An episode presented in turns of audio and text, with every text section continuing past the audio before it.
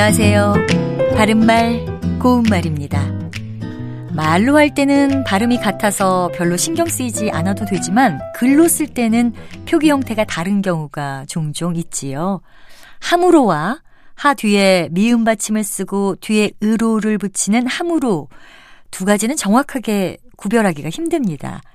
이 두 표현 모두 함으로라고 발음되기 때문에 글로 적을 때는 어느 것이 그 상황에 맞는지 혼동될 때가 있기 때문이죠. 자, 먼저 함으로는 동사 하다의 어간 하에 까닭이나 근거를 나타내는 연결어미 무로가 붙은 것이고요. 하 밑에 미음 받침을 쓰는 함으로는 방법이나 수단을 나타내는 조사 의로가 붙은 것입니다. 특히 방법이나 수단을 나타내는 함으로는 그 뒤에 써를 붙여서 함으로써라고 말할 수도 있습니다. 자, 그럼 다음의 예문에서는 어떻게 쓰는 것이 맞을지 한번 생각해 보시기 바랍니다.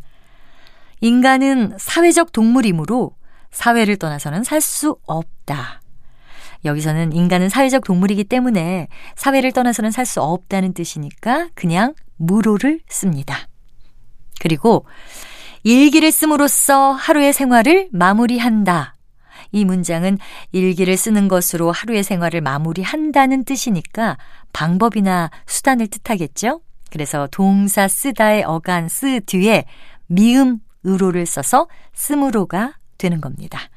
바른말 고운말 아나운서 변희영이었습니다.